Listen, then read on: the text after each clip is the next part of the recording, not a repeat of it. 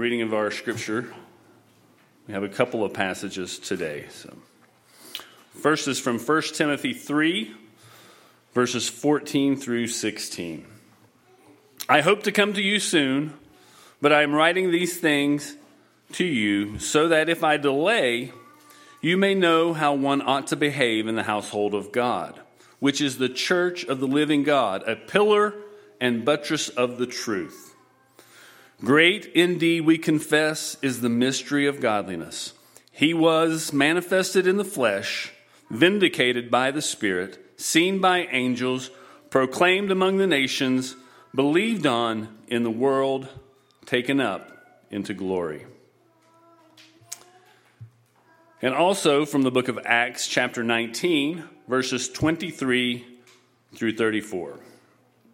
About that time, there arose no little disturbance concerning the way. For a man named Demetrius, a silversmith, who made silver shrines of Artemis, brought no little business to the craftsmen. These he gathered together with the workmen in similar trades and said, Men, you know that from this business we have our wealth. And you see and hear that not only in Ephesus, but in almost all of Asia, this Paul has persuaded and turned away a great many people, saying that gods made with hands are not gods. And there's danger not only that this trade of ours may come into disrepute, but also that the temple of the great goddess Artemis may be counted as nothing and that she may even be deposed from her magnificence, she whom all Asia and the world worship. When they heard this, they were enraged and were crying out, Great is Artemis of the Ephesians! So the city was filled with confusion, and they rushed together into the theater, dragging with them Gaius and Aristarchus, Macedonians who were Paul's companions in travel. But when Paul wished to go in among the crowd, the disciples would not let him. And even some of the Asiarchs, who were friends of his, sent to him and were urging him not to venture into the theater. Now, some cried out one thing, some another, for the assembly was in confusion, and most of them didn't know why they had come together. Some of the crowd prompted Alexander, who the Jews, whom the Jews had put forward. And Alexander motioning with his hands, wanted to make a defense to the crowd. But when they recognized that he was a Jew, for about two hours they all cried out with one voice, Great is Artemis of the Ephesians! You may be seated.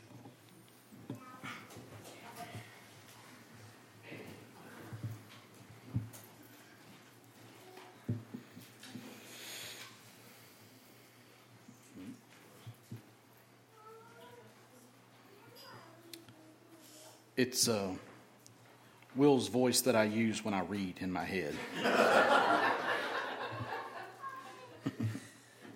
Thank you, Will.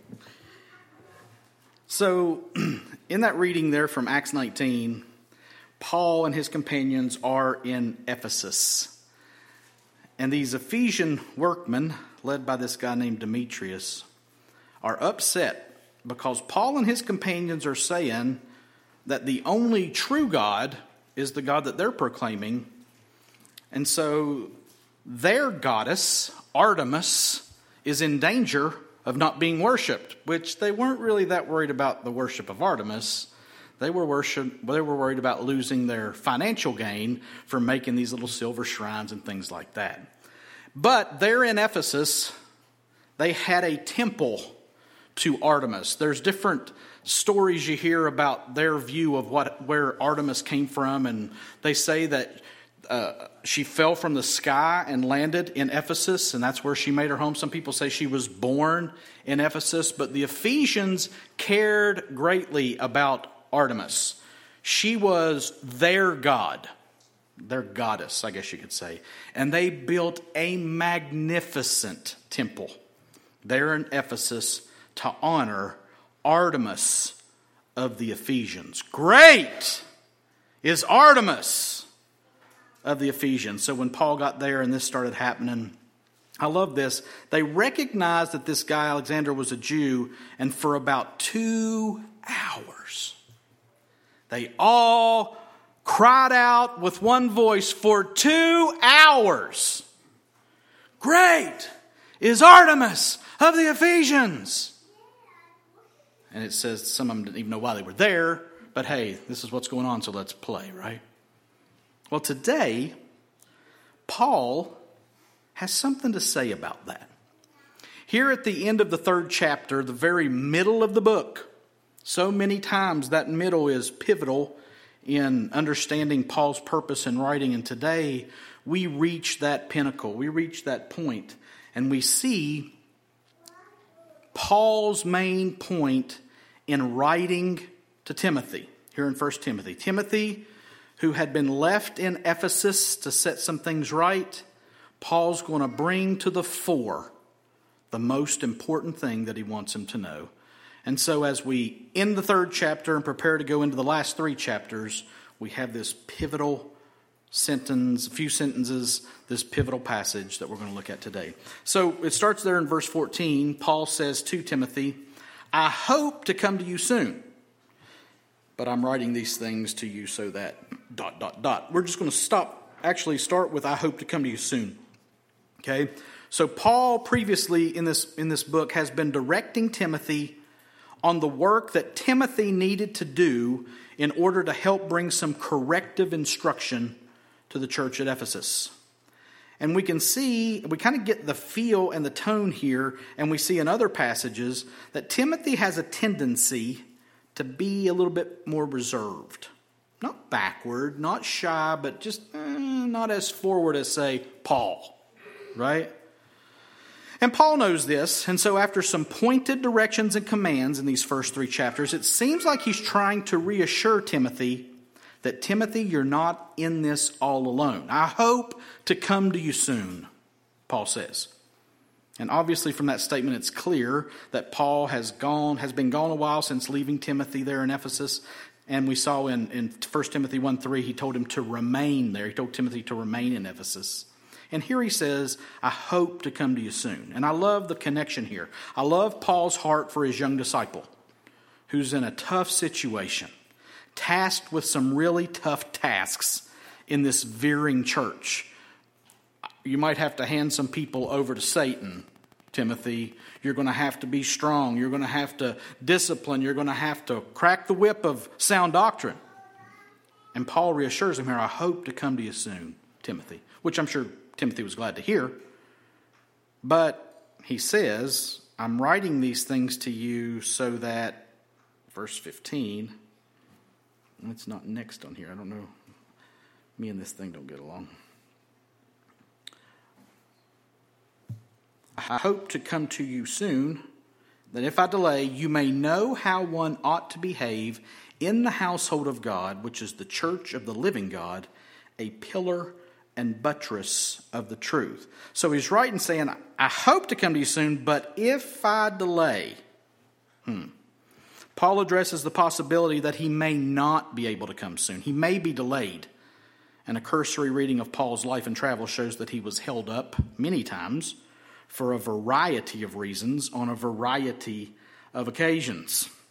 Uh, there's a list, uh, the catalog, the classic catalog is found there in 2 Corinthians 11, 23 to 29. Let me read that. Thank you. Are they servants of Christ? Paul says, I'm a better one. I'm talking like a madman, with far greater labors, far more imprisonments, with countless beatings, and often near death. Five times I received at the hands of the Jews the 40 lashes less one. Three times I was beaten with rods. Once I was stoned. And that doesn't mean he was smoking something, it means that they threw rocks at him, just so you know. Three times I was shipwrecked. A night and a day I was adrift at sea on frequent journeys, in danger from rivers, danger from robbers, danger from my own people, danger from Gentiles, danger in the city, danger in the wilderness, danger at sea, danger from false brothers, danger, danger, danger, in toil and hardship through many a sleepless night, in hunger and thirst, often without food, in cold and exposure. And apart from other things, there's the daily pressure on me of my anxiety for all the churches. Who is weak? And I'm not weak. Who's made to fall? And I'm not indignant. So, yeah, Paul had a tendency to be delayed.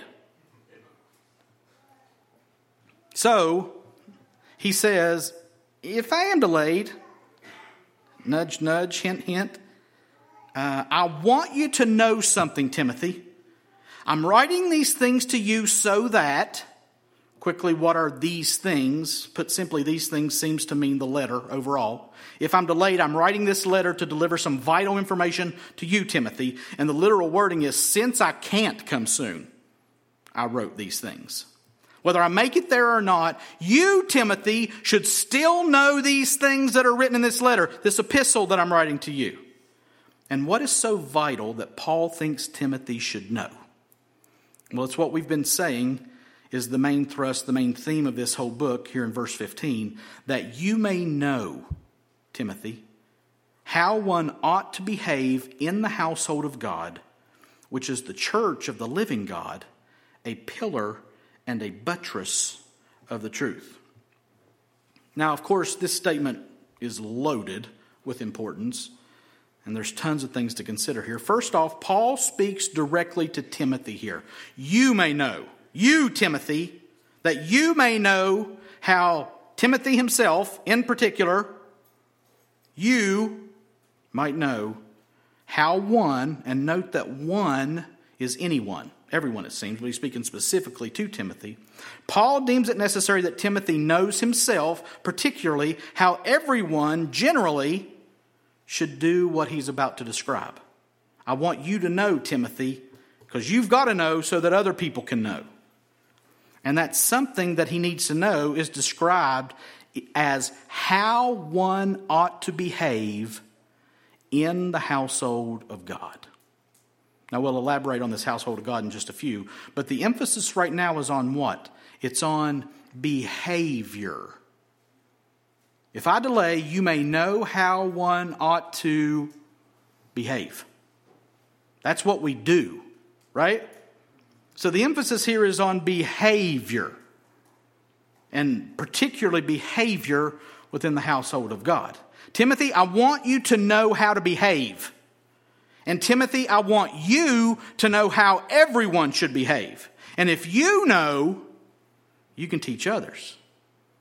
Now, I couldn't not include this Greek word definition for behave. I think we've got it up there. Go to the next slide.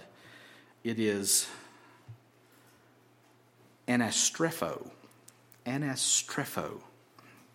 Eleven times it occurs return, uh, have conversation, live, abide, overthrow, behave oneself, be used, and pass once. Now, watch these definitions to turn upside down, to overturn, to turn back, to turn hither and thither. And that's really why I included this definition, because I wanted to say hither and thither. To turn hither and thither, to turn oneself about, to sojourn or dwell in a place, metaphorically, to conduct oneself or behave oneself. Now, it's really pretty clear what this word means here in Paul's statement to Timothy. He's referring to behaving, how one ought to conduct himself. But I love those definitions two and three here. To turn back, to turn hither and thither. And I won't say it again, but three times. To turn oneself about, to sojourn or dwell in a place. And it gives a picture of living actively, even including turning and returning when necessary. So as we conduct ourselves, as we behave in the household of God, it's going to, it's going to call for a lot of turning and returning. Turning and returning. Turning and returning. Why? Because we're sinners, right? And the church is made up of a bunch of sinners. And so, how should one behave? Turn and return, turn and return, turn and return. It gives a picture of living actively. Timothy, if I can't get to where you are soon, and I probably won't, I want you to know how to sojourn. I want you to know how to turn and return and turn and return when necessary, and it will be necessary, and thus conduct yourself in the household of God. There's going to have to be turning and returning in your behavior, in your conduct, and toward the doctrine over and over and over and over again. There in the household of God. And I want you to know how to do that, Timothy, hence this letter. And it's all the more important because it's not about living in Ephesus. He didn't say how to conduct yourself there in Ephesus. It's about how you're doing all this. Where? In the household of God, which is the church of the living God, a pillar and buttress of the truth. What an incredible statement. We've already seen that Timothy is there in Ephesus to set things right in the church there, but now the spotlight shines brightly on what that church is. And Paul gives us three definitions or three explanations. He says it's the household of God, the church of the living God, and a pillar and buttress of the truth. And we could stay there for a few months and, and not plumb the depths of it. So much good stuff in those three statements. First, Paul calls the assembly of the believers the household of God. We say all the time that the church is not a building, just like a home's not a building. A house is a building, a home is where you live and where your family is, right? In the same way, God's assembly is not a building. This is not the church. This is not the house of God. We are. We are the church. We are the household of God. The household of God is the family of God. We are God's children. He is our Father, and the church is the household of God. The word for household is oikos, like the yogurt. And it means one's settled abode. And it refers to the inmates of a house, all the persons forming one family. And this is who we are. Now, now stop and breathe that in for a second. The church, universal, all through time, in every place, ever, is the household of God. And we're a picture of that, a small picture of that here in our local assembly. And God has seen fit to bring people here and have us assemble and sojourn together as the family of God. Us being His household, us being God's household. And that's who we are. And Paul wants Timothy to know how to conduct himself, how to help others conduct themselves in this household, in this family. Uh, y'all probably seen those signs that they sell now. In this house, we blank, blank, blank, blank. We live, laugh, love, we forgive, blah, blah, blah, blah. Well, Paul's saying in this household, this is what we're going to do. I don't mean to make light of that if you got one of those in your house. We don't.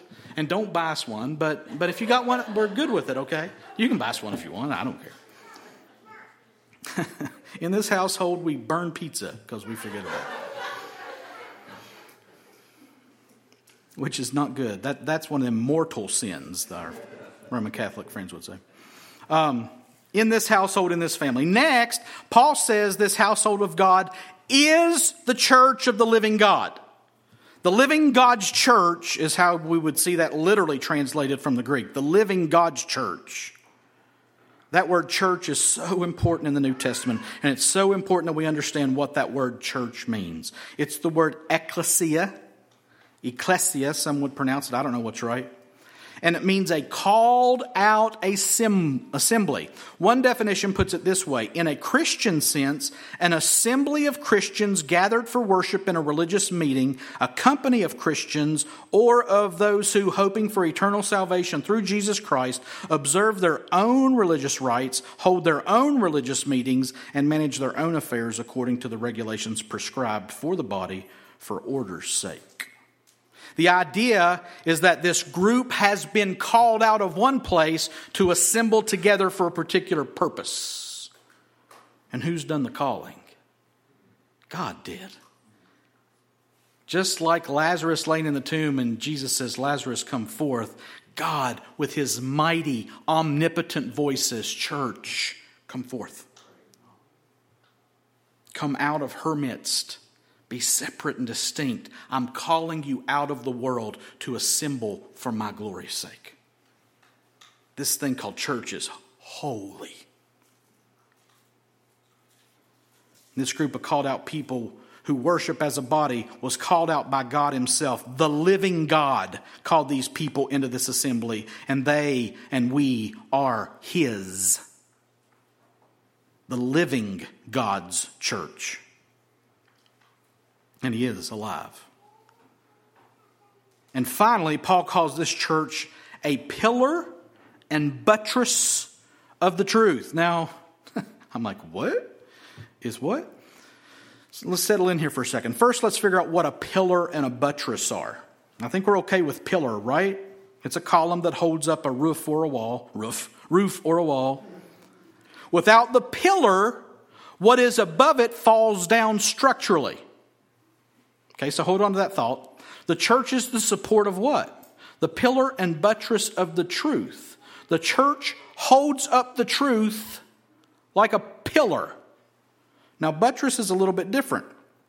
We consult Wikipedia to get a definition for buttress, and they tell us an architectural structure built against or projecting from a wall which serves to support or reinforce the wall.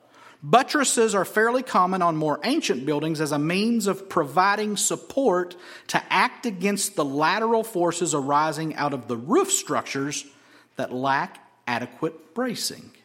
Now, I got a picture of one of my favorite kinds of buttress. This is a flying buttress which means it's coming out of the wall. Sometimes they're just horizontal, pressing up against the. They got a little support at the bottom that pushes it so that the wall can't fall this way. This is a flying buttress. It's separate from the building, and it's still propping up, making sure that that wall doesn't fall in the direction that it's pressing against. So a pillar supports a structure vertically, and a buttress supports it horizontally. Now let's explore this because the church, Paul says here, is a pillar and buttress of the truth. The church holds up the truth. And the church keeps the truth sound laterally, keeps it from falling down this way. It ain't gonna fall this way, ain't gonna fall this way, which means it ain't gonna fall. Now, what's that mean? Listen, church called out assembly, the living God's church. It means that as the church, we individually and collectively are those who take the truth of God, the truth of the gospel, and we hold it up and we support it from all angles in the world against attacks, against entropy, against anything that might make that truth susceptible to falling. God entrusts the truth to us. And we are to be those who show that truth to be reliable. Sometimes we just need to cover our mouths. Because this is holy. This is not stories about David and Goliath and smiling Noah on an ark, or baby Jesus in a manger. All those things are true. But the truth about God has been entrusted to us. Nothing else, no one else will support it. Everything else, everyone else is attacking it. And we, as the pillars, we, as the buttresses, support that truth, guaranteeing that it will not fall. Wow. God entrusts the truth to us, and we are to be those who show it to be reliable. And it's interesting that Paul uses this analogy, this metaphor, because these Ephesians would know something of pillars and buttresses because of that temple that they had there to Artemis. Great is Artemis of the Ephesians. I mean, look at her temple. Now place yourself there. As they looked at this, the, this prominent feature of the city of Ephesus, they see this temple of Artemis and they're like, she's so great. Look at her temple. Now hold on to that thought. Of that temple of Artemis in, Ephesian, in, in, Ephesus, John MacArthur describes it this way It was an incredible piece of architecture. Huge, massive, buttresses, bulwarking, bulwarking foundations laid on the bottom of it, and rising up to support the roof were 127 pillars supporting the tremendously heavy structure of the roof. The pillars were made of solid marble, studded with jewels and overlaid with gold. Each of those pillars was a gift from a king and represented the nobility of the one who gave the pillar. It was a tribute to the one it represented. The foundations, the word that he used basically means the bulwark, the buttressing. The foundation and the pillar held up that whole structure. End of quote.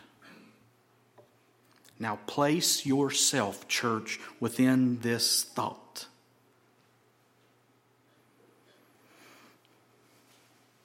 A 127 pillars made of solid marble, studded with jewels, overlaid with gold. Each of those pillars was a gift from a king and represented the nobility of the one who gave the pillar. It was a tribute to the one it represented. Who are those pillars? We are. In the temple of the living God, in the household of God, we are those pillars. A gift from a king that represents the nobility of the one who gave the pillar. Mm. You, me, us as the church, we are the foundation and the pillar that holds up the whole structure. Now, make no mistake, God Himself has delivered His truth. It's His truth. And as His church, His called out assembly, we hold up His truth. And God is the one who holds the whole structure together. And we are ultimately supported and held up by Him so that we can support and hold up what He has entrusted to us. Thankfully, He upholds us, right? Our job, our goal, our calling is to take God's truth and show it to be true by who we are and what we do. That rhymed. And of course, the message of this truth is found where? Where do we find the truth that we're supposed to uphold? It's in the Bible. It's in God's Word. So we are to be firm, vocal, blatantly, clearly focused on the truth of God's Word. Its truth, its inerrancy, its veracity, its sufficiency, and its goodness. MacArthur again says it this way Whatever your role, ministry, gifting, place in the body, your role is to hold up the truth. All battles are to be fought to uphold the inerrancy and sufficiency of the Bible. End of quote. And maybe you're sitting here this morning and you're a believer. You've had that born again experience, but you got a problem with the Bible. If we have a problem with the Bible, individually or collectively, we have foundational, irreparable problems as the church. We are the pillar and buttress of the truth of God and His Word. And it is a high, holy calling. And more on that later. But for now, let's look at this marvelous last verse of our passage in the chapter, verse 16. Great indeed, we confess, is the mystery of godliness. He was manifested in the flesh, vindicated by the Spirit, seen by angels, proclaimed among the nations, believed on in the world, taken up in glory. Now, note the structure there. You might see that that's kind of structured in your Bible up here differently.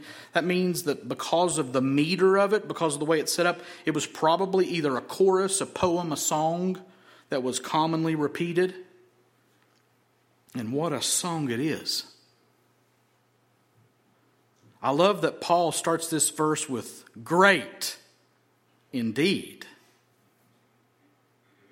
Great is Artemis of the Ephesians. Paul says, Great is Artemis of the Ephesians? Your Artemis is great? Well, great indeed, we confess, Paul says, is what? Is the mystery of godliness. We could stand and chant it for a couple hours, couldn't we? Like, I don't know about that, man. Great indeed is the mystery of godliness. Great indeed is the mystery of godliness. Great indeed, we confess, is the mystery of godliness.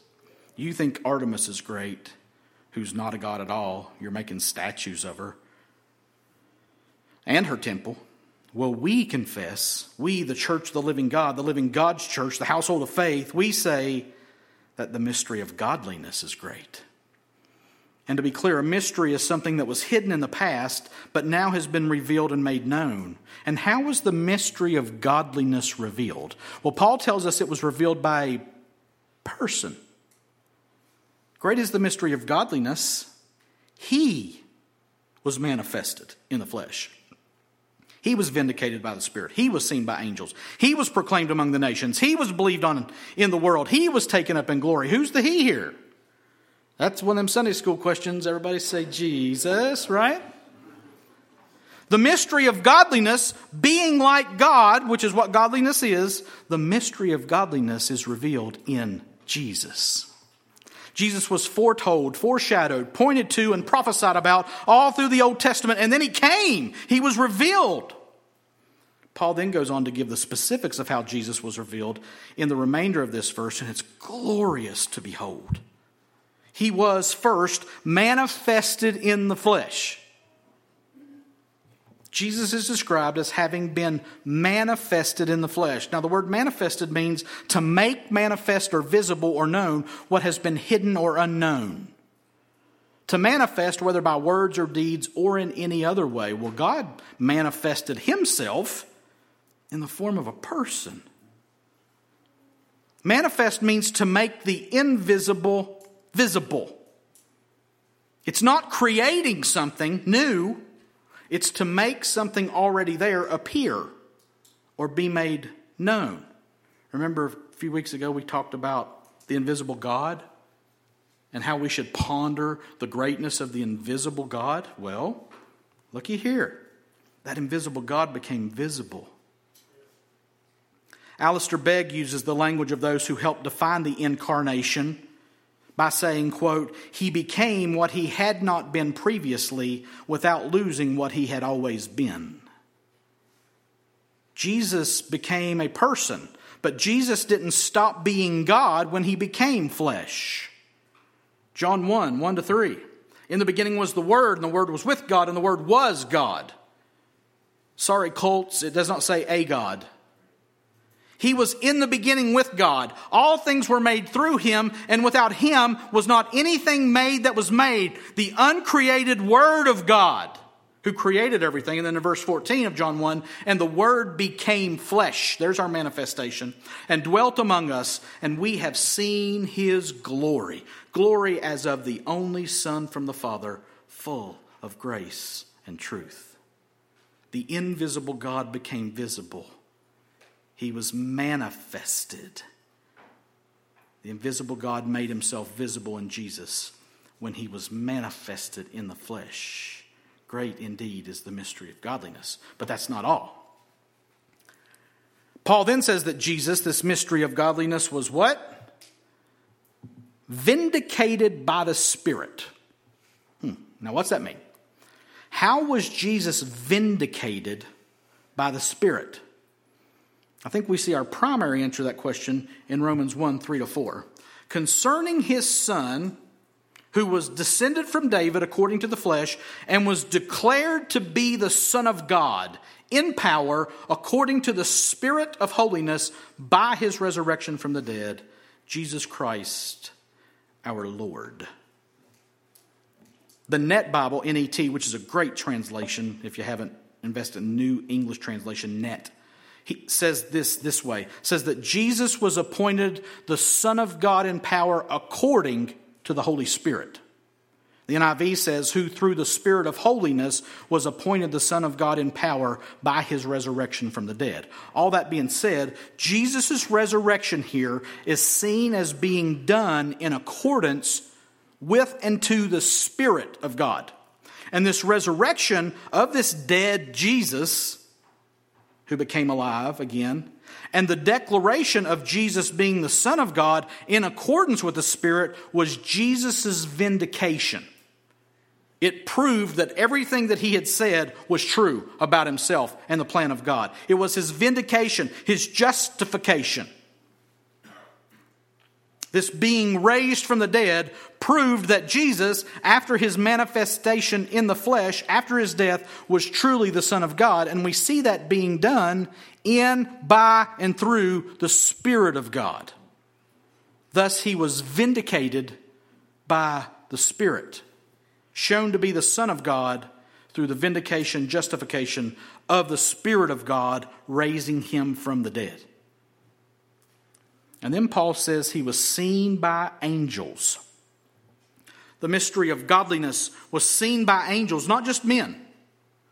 When was Jesus seen by angels? Well, from eternity past.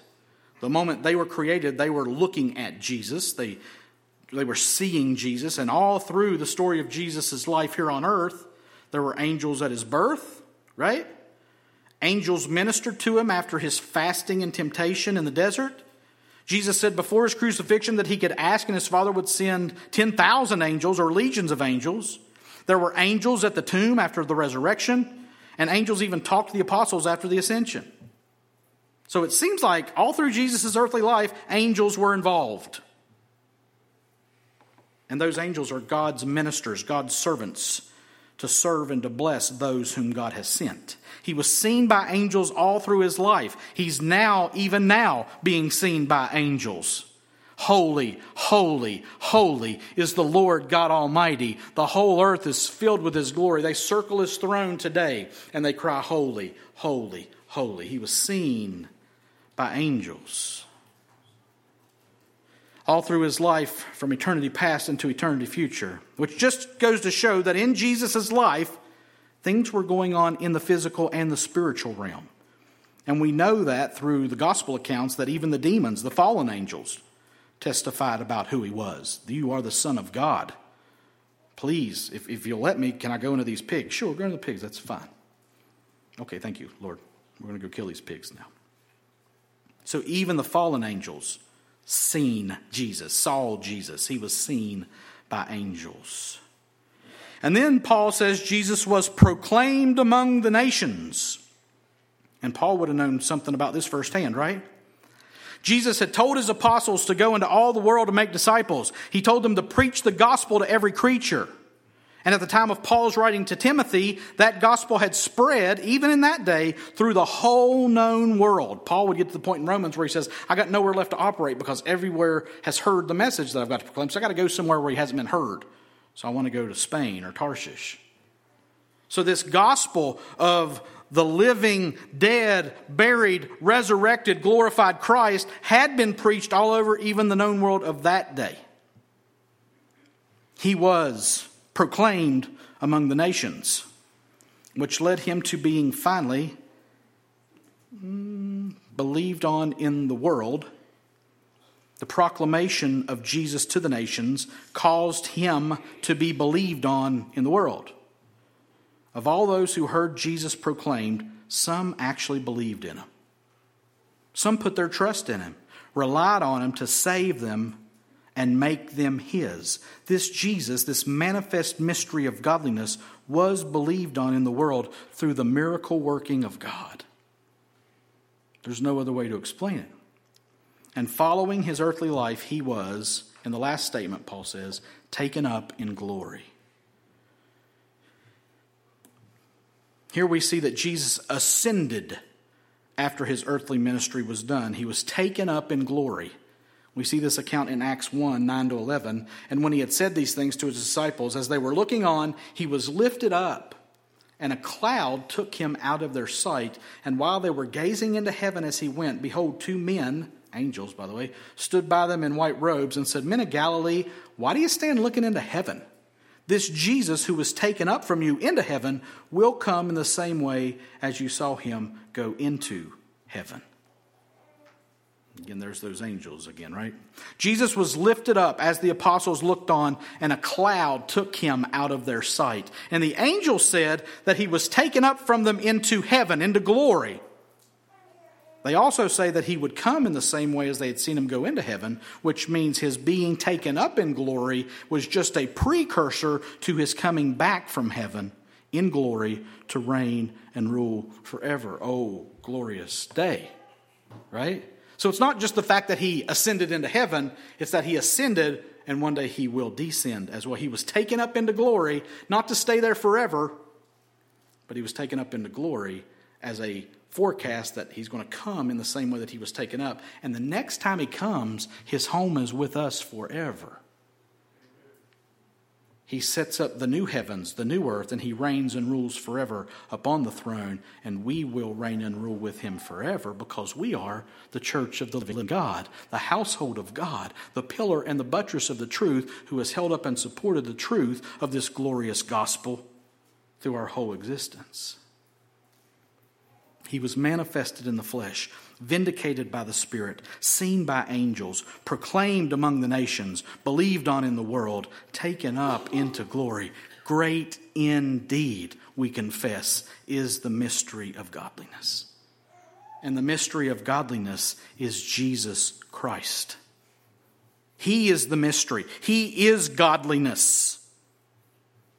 He is the mystery, and He is great indeed. When's the last time you saw somebody worship an Artemis of the Ephesians? Hmm. great indeed. But great indeed, we confess, is the mystery of godliness.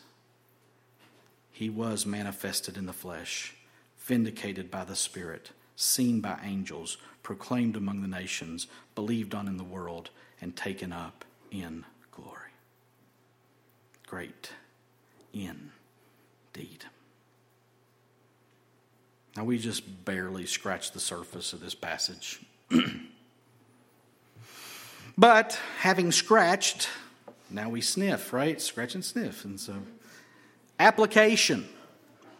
I don't know what that means. That, I promise you, this is much new material as I'm hearing it for the first time, too, so many times. So much here, so much here in these three verses. And really, the first verse, verse 14, is just Paul saying, Hey, I hope to come to you soon. So really, it's two verses, but it is two jam packed, concentrated awesomeness verses. And we're going to turn our attention to application through three C's.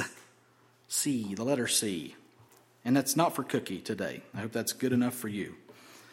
The Christian, the church, and the Christ. Three application points the Christian, the church, and the Christ, which is really kind of easy to see in this passage, right? I mean, it's right. This this is like a preacher's dream. This passage is like it. It automatically outlines itself. It's like the application points are just there. You don't have to search for those. The Christian, the church, and the Christ. First is the Christian, and remember, application is what do we do with this? Okay, I heard some stuff. Whether you think it's good stuff, bad stuff, wonderful stuff, what am I supposed to do with this stuff? Well, the first application point is the Christian. Paul told Timothy that he wanted Timothy to know how he ought to behave in the household of God. Now, we've also said that this thought is the main point of the whole book. Timothy, I want you to know how you should behave in the household of God. So, this application point then emphasizes the importance of one in the grand plan of God. Now, we can talk about the church universal and the great assembly of saints from eternity past into eternity future and the throng and the oneness of that great group of people. And what I want to say to you individually today is that do you understand your importance as one in the plan of God? Do you understand your importance as one within the household of God. Just you. Not us, not we. You. Well, nobody, nobody even notice if I'm not there. I don't do anything. And if I was gone, nobody, nobody cared. They'd go on. Oh, we'd go on, but we'd care too. Look at the emphasis Paul put on Timothy. Not just here in this letter, not just in this passage today, but in his whole life. You say, well, Timothy was special. No, he wasn't. Timothy was a backwoods country bumpkin whose mom was a Jew and his dad was a Greek. And he was thrust into a major role in the plan of these early church assemblers. And if he hadn't done his job, God's will would not have been thwarted. But if he hadn't done his job, we don't have this letter. We don't have Second Timothy. We don't have part of our Bible. How important are you in the plan of God? I would say today, vitally important. Individually, you people, you persons, are vital to the plan of God. Like, not me. Stop saying that. You. Each of you. Each of you in God's household is vital to the plan of God. Every single one of you. Dwight Moody is quoted as having said, The world has yet to see what God can do with a man fully consecrated to Him. By God's help, I aim to be that man. Man, what an attitude to have, right? God, I don't know what you have planned for me, but I want to be all in on that plan. I want to be that vital part of your plan that you've called me to be. And thank God we don't have to do it alone. We'll get to that in a second when we get to the church. And yet, we do have a part to play individually. Listen, and this is convicting as I say it your prayer life matters. That blurry eyed reading plan that you're working through in the morning, it matters. Your personal holiness matters immensely in the plan of God, or He wouldn't have saved you. He wouldn't have placed you individually as a part of the body. Now, I'm not here to worship you or ask you to worship me, but I am calling you to understand how vital you are as the Christian in the plan, in the household of God. Paul would tell Timothy later in 2 Timothy, and what you have heard from me, one on one, in the presence of many witnesses, entrust these things to faithful men who will be able to teach others also. So, Paul received this revelation directly from Jesus himself. Paul was faithful to pass it on to Timothy, and he calls Timothy to pass it on to faithful men who will be able to teach others also. And if I do my part, if Paul does his part, if Timothy does his part, if a faithful man does his part, this chain is unbreakable. It's unbreakable anyway. But, mom, if you're faithful to teach your kids, husband, if you're faithful to teach your wife, big brother, big sister, if you're faithful to teach your little brother, your little sister. Nobody can replace you in the plan of God.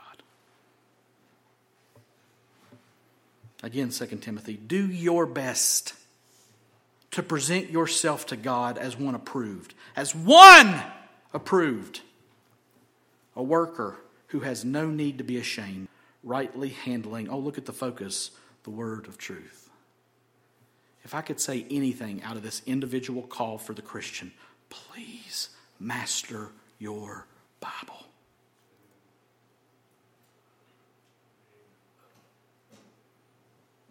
Present yourself to God as one approved, a worker who has no need to be ashamed, rightly handling day to day life,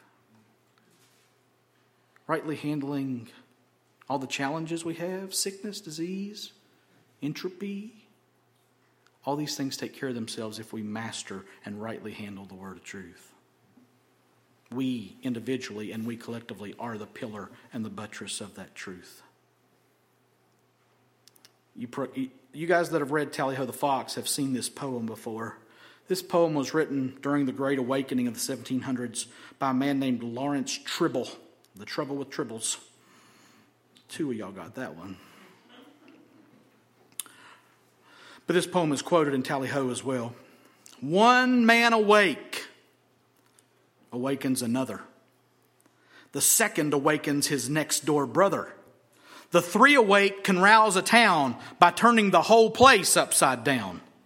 The many awake can cause such a fuss, it finally awakens the rest of us. One man up with dawn in his eyes, surely then multiplies. One. You, me, individually. Wake up, church, and watch the multiplication that takes place because you were faithful. The Christian. Secondly, the church. Here, as the possessors, proclaimers, and protectors of the truth, Paul told Timothy that the church was the pillar and buttress of the truth. What are we, as the church collective, doing with the truth of God? Do we know what it is? Do we love it? Do we proclaim it? Listen, as the church, we have to be about God's truth. It's the one thing we must do. Not corporate strategies or growth mechanisms or bells or whistles. We sound like a broken record. We must be about the Bible. Not the Bible as an academic book, but the Bible as a book to be lived out the living God's living word lived through his living church. We have to be about the Bible. We have to be about the Word of God. We have to be about the gospel. That is our fundamental, single, greatest priority. You poor, crazy people sit here and listen to me for an hour a week. Why? Not because I'm cool. Trust me, I'm not but because I'm teaching and preaching the Bible. And that's what we've got to be about. That is our fundamental, single greatest priority. A famous West Virginian by the name of Nick Saban, love him or hate him, says this about the importance of the fundamentals. Quote, it's about doing fundamental things well, not about gimmicks. Innovation is great, he says, but if you didn't execute with the last idea, what makes you think it will be different this time? In so many cases, execution trumps ingenuity. And ingenuity can even distract from what really matters. People are always looking for tips and tricks of the trade when they should be focusing on really learning the trade. End of quote and church, Providence Bible Church, the Word is our trade. The Word is our goal. The Word is our mission. The Word is our fundamental. I tell people all the time when they ask me about church and what are you about, I say, this is my standard saying, we have put all of our eggs into the Bible basket. And if that fails, we're doomed. Because that's the only thing we got. Well, don't y'all do this and that we do, and it's all based around the Bible. What we sing when we come to this table, when we meet on Wednesday nights, when we're communicating on the Facebook page, when we see each other, hopefully it's all about the Bible. Why? Because the Bible is the truth of God, and we are the pillar and the buttress of that truth. I'm thankful for your experience. I don't care about it that much, though. I do care about the Word. Well, yeah, but let me tell you about this neat thing that happened. Tell me about it. That, okay. But that's not what we're putting our hope in. Our traditions or our history or our experiences, our hope is in the Word of God. All Scripture is breathed out by God and profitable for teaching, for reproof, for correction, and for training in righteousness, that the man of God may be complete, equipped for every good work. How are we going to be complete? How are we going to be equipped for every good work? It's through the Scriptures. So the church has to major in the Scriptures. This is what we should be about as the church as a whole engaging the scripture to teach, reprove, correct, and train in righteousness. The scripture to inform what we sing. That's the only way to ensure that God's people are complete, equipped for every good work, that they might hold up, that they might be these pillars, these buttresses of the truth. There is no church without the Word of God. And there is no way to apply the Word apart from the church. And this called out assembly is the household of God, the church of the living God, a pillar and buttress of the truth. And listen, I've, I've, used this before in application, and we've talked about it several times before, but I can't help but use it again. God's very purpose, listen to me, God's very purpose will be realized through this word saturated church. Ephesians 3 8 to 12.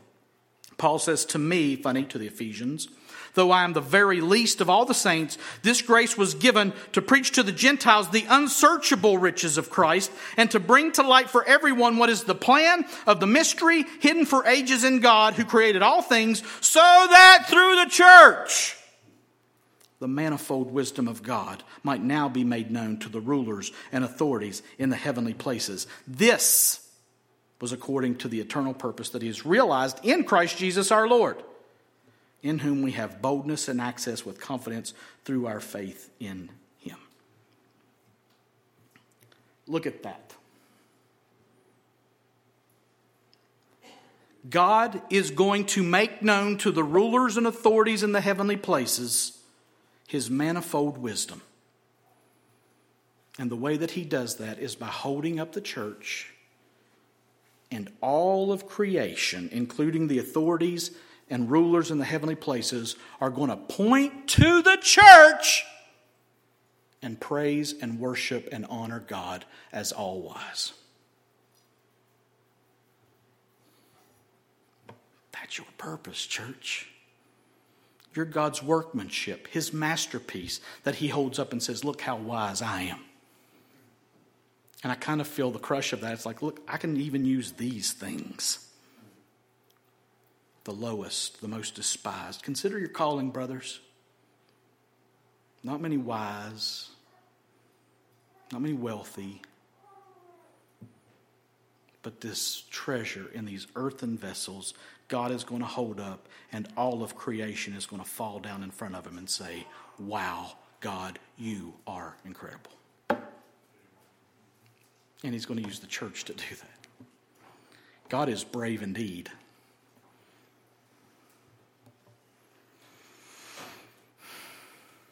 So the Christian, the church, and now the Christ.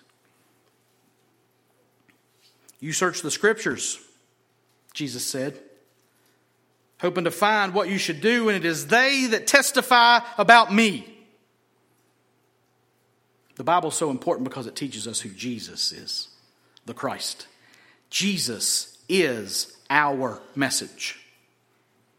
The gospel is the story of how Jesus saves sinners and Jesus being the focus there, not the sinners. For Jews demand signs and Greeks seek wisdom. But Paul says to the Corinthians, But we preach Christ crucified, a stumbling block to Jews and folly to Gentiles. But to those who are the called, both Jews and Greeks, Christ, the power of God and the wisdom of God. The church is the body of Christ. And we're being built up and working toward maturity up towards the head, who is Christ. We talk a lot about, I don't know what to say when I'm preaching the gospel. Preach Jesus. Tell about Him. Again, your experience is valid, but it's not going to save a soul. Jesus is going to save people. So preach Christ and Him crucified. It's not complicated. Paul would tell the Corinthians later, but I'm afraid that as the serpent deceived Eve by his cunning, your thoughts will be led astray from a sincere and pure devotion to Christ. All of this, all of this, the church, the individual, the church, the word, the gospel, the pillar, the buttress, the truth, it's all about Christ. So you say, well, what's the application point? Preach Christ. I want to end where we began as we talked about.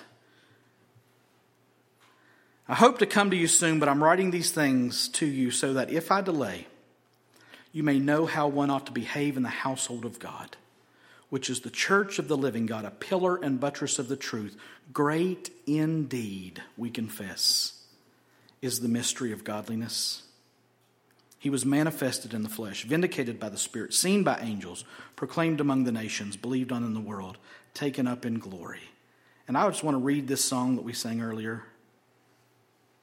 Come behold the wondrous mystery in the dawning of the King. He, the theme of heaven's praises, robed in frail humanity. In our longing, in our darkness, now the light of life has come. Look to Christ who condescended took on flesh to ransom us.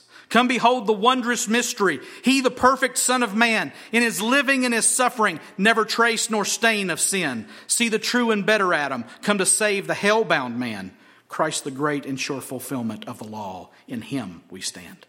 Come, behold the wondrous mystery. Christ the Lord upon the tree. In the stead of ruined sinners hangs the Lamb in victory. See the price of our redemption. See the Father's plan unfold, bringing many sons to glory, grace unmeasured, love untold. Come, behold the wondrous mystery, slain by death, the God of life. But no grave could e'er restrain him. Praise the Lord, he is alive. What a foretaste of deliverance. How unwavering our hope. Christ in power, resurrected, as we will be when he comes. Great indeed is the mystery of godliness. And come and behold that mystery, church. The Christian, the church, the Christ. Great indeed is the mystery of godliness. May we know how to conduct ourselves as His people, individually and collectively, in light of this great Christ, this great mystery of godliness that has been revealed to us. Let's pray.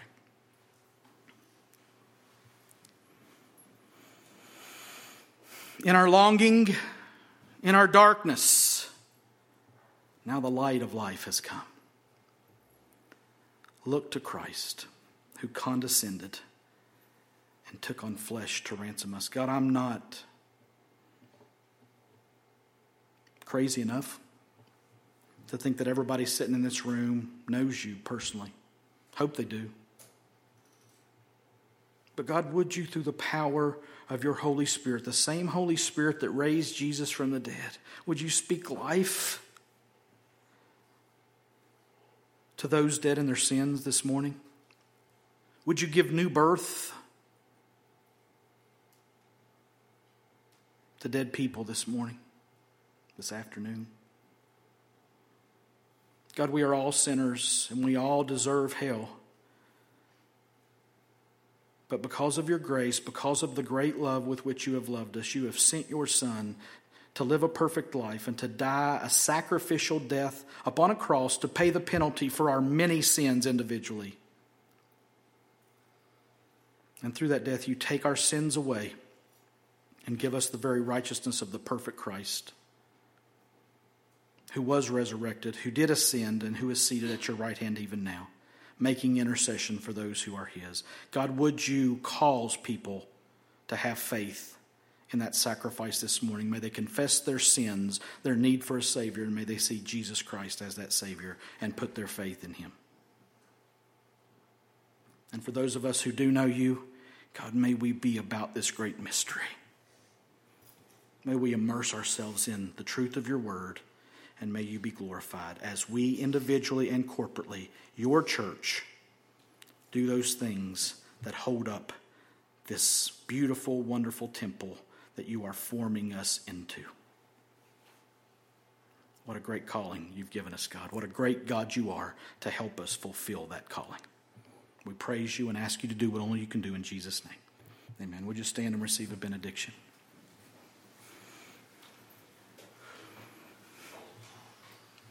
Great indeed, we confess, is this mystery of godliness. He was manifested in the flesh, vindicated by the Spirit, seen by angels, proclaimed among the nations, believed on in the world, taken up in glory. And all God's people said, Amen. You're dismissed. Stay and eat with us if you can. No, you're not.